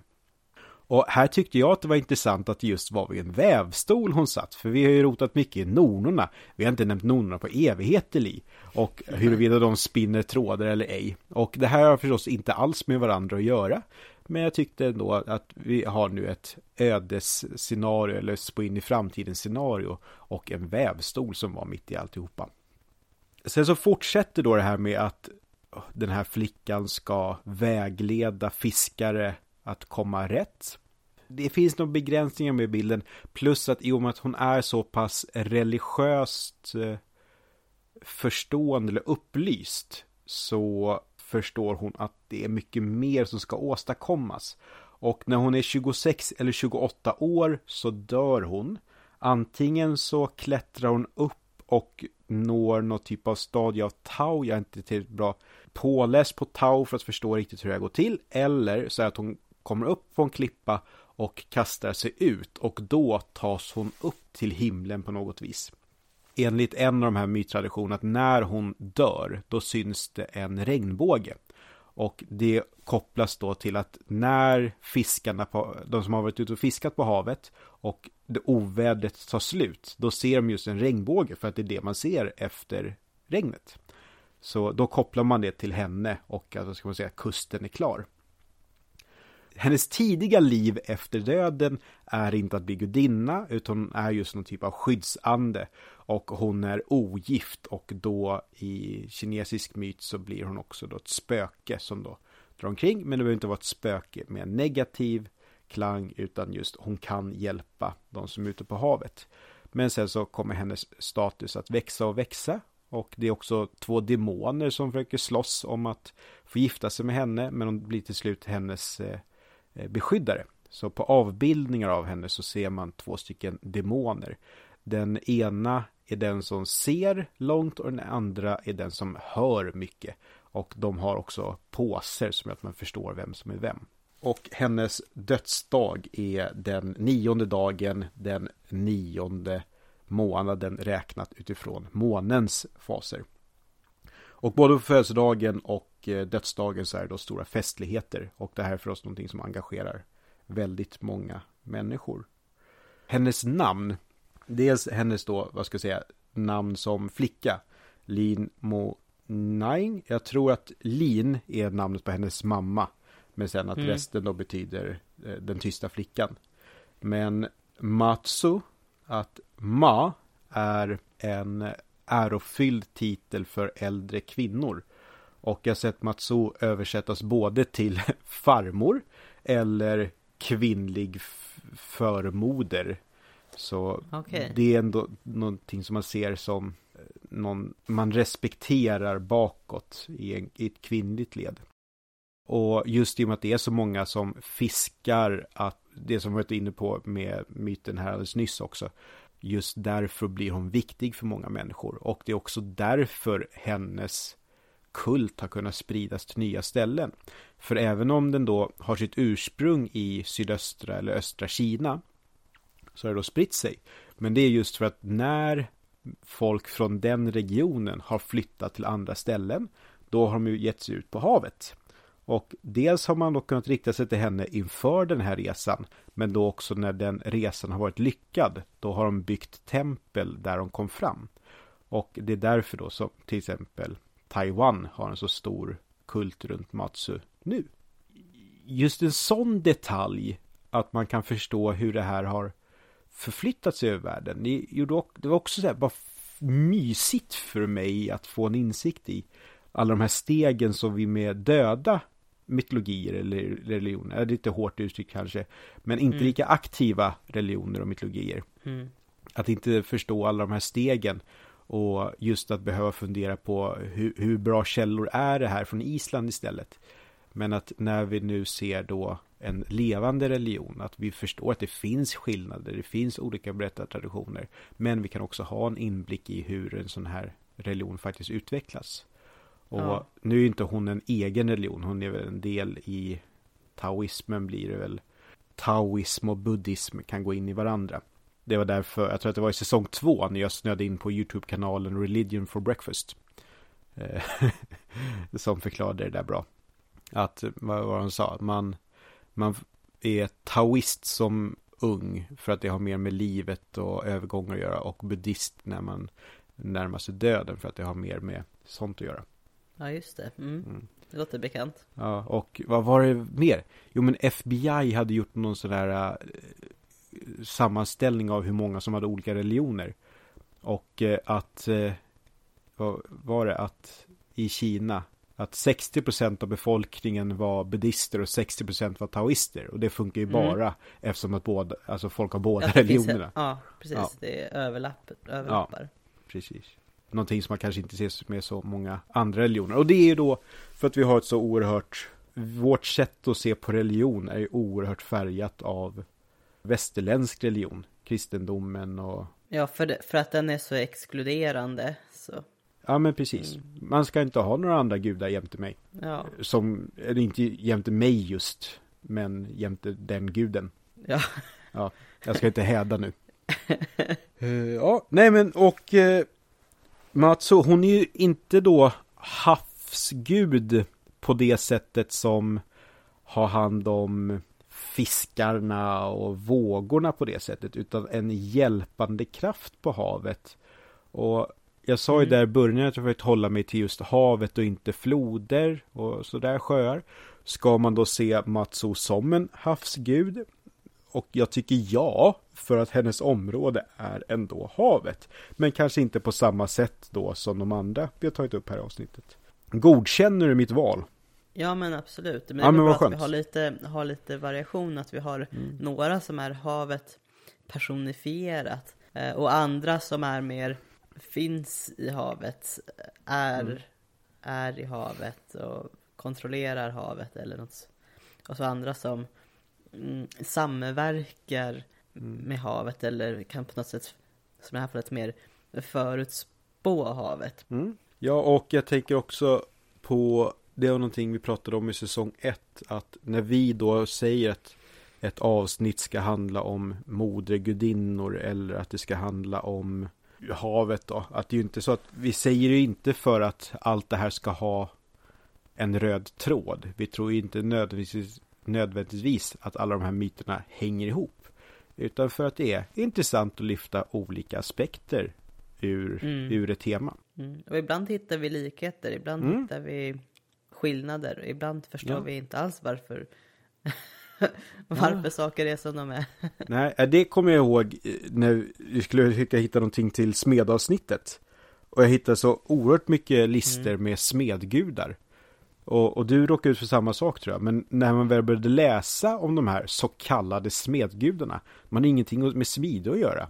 Säger, var, varför är de en smedgud då? För så var det med han jag hade från nigeriansk mytologi. Att smeder eh, riktar sig till honom. Mm. Just han var ju också lite smed, men ja, ja, det blev ett sidospår det också. Jag, jag är färdig med Matsu om vi inte har rätt ut det i alla fall. Eh, Men hon verkar vara bra, så man kan säkert rikta sig till Matsu om man ska ut på havet och sådär och vill känna att det ska vara tryggt. Ja, men då får vi väl runda ihop säcken här. Runda ihop säcken är inte ett begrepp. Runda av eller knyta ihop säcken. Eh, runda av eller runda, runda av och knyta ihop säcken. Runda säcken, är att man tar ett varv runt säcken. Ja, ja det är i sig det som vi har varit på gång med här ett tag nu. Ja. ja, Ja, jag tyckte det var fint, Lin. Behåll det. Men alltså, jag tyckte det här var ett trevligt avsnitt att förbereda sig, så att, som alltid att spela in. Men nu är det vår och jag tänker mycket på sommaren och just det här med att bara sitta vid vattnet. Så varje gång jag har börjat fundera på det här avsnittet så har jag bara sett vattnet, sommarvattnet framför mig och det är bara jättemysigt. Och nu när jag börjar cykla till jobbet på morgonen då är det fiskmåsar som låter. Mm. Och jag vet att folk kan störa sig på fiskmåsar. Som skador då, till exempel. Men för mig att det blir verkligen så här barndomssommar för mig. Mm. Uppväxten i Norrtälje, Roslagen, fiskmåsar Mm. överallt. Det är mysigt. Ja, men det, det är ett sommarljud, absolut. Mm. Ja, jag hör fiskmåsar här, men det finns inget hav. Mm. Det är bara att börja gräva. Ja, men eh, ja, havet, det, är- det, det är något särskilt med det. Skärgården. Ja. Men nu, nu rundar vi av säcken ordentligt här tycker jag. Ja, Eh, om man tyckte det här var bra så finns det, har vi pratat om den här betygstjänsten på Spotify på länge. Man får gärna sätta ett betyg på oss om man tycker att vi förtjänar. gärna ett bra.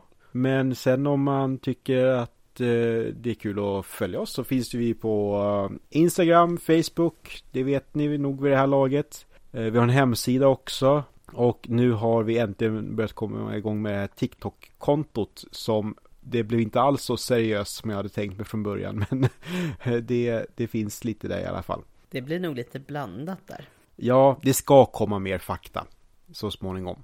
Vår hemsida är www.mytologipodden.com Och på övriga ställen heter vi Mytologipodden. Förutom på Instagram där det är Mytologipodd. Och vill man skicka in någon fråga så kan man göra det antingen med frågeformuläret på hemsidan. Eller så kontakta via någon av de andra apparna, meddelande funktioner eller kommentarer. Vad det nu kan tänkas vara. Och eh, på Instagram, nu kör vi det här lite grann så här mytologi i vardagen. Och om du har någon mytologi i din vardag, då får du gärna ta ett foto på det, tagga oss och så kanske kan leta sig in i ett avsnitt någon gång om det är någon myt vi inte har tagit upp än. Ja, och apropå hav och mytologi i vardagen så har vi ju då till exempel i Göteborg den välkända Poseidon-statyn. Jag var ju där för en vecka sedan, varför fotade jag inte den? Mm. Åh, Klant-Erik. Jag stod ju där, vi fnissade åt hans rumpa. Du var alltså vid den? Ja, nej, alltså jag, ja, jag var där. Och så har jag en, det, det finns ju ett visst eh, tvättmedelsföretag som har en koppling till grekisk mytologi också. Vi får se när vi gör ett inlägg om det. Vet du vad jag menar?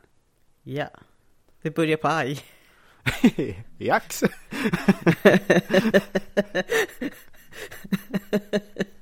Okej, Vad kan det vara för någonting? Nu är det dags att Ja. lägga på. Klockan är tio över tio. Dags att sova för Mytologipodden. Ja. Men hoppas att ni har tyckt det här var intressant. Ta hand om er, simma lugnt. Ho, ho, ho. Och när ni lyssnar på det här så kommer vi också finnas med på en annan podd som gäster. Som jag inte kommer ihåg exakt när de släpper, men det, det är här, här omkring någonstans. Men det kommer upp på, på sociala medier när vi dyker upp som gäster i en annan podd och pratar mytologi. Just det. Så det har ni att se fram emot. Och sen efter det så är det ju er, så är det din tur att göra ett eh, mytiskt nedslag igen, Erik. Ja. Oj, vad jag jättemycket har bestämt exakt vad jag ska prata om redan. Ja. Och vårt Eh. egna långa avsnitt, det, då ska vi själva ha gäster. Så då, då blir det, ja, nej, det kommer bli en lång resa, det avsnittet. Ja, kära lyssnare, om ni visste vad jag vet så hade ni tyckt att det här var jätteroligt. Ja, men till, till, till nästa gång, ha det bra. Ha det bra, ta hand om er, ciao! Hej då.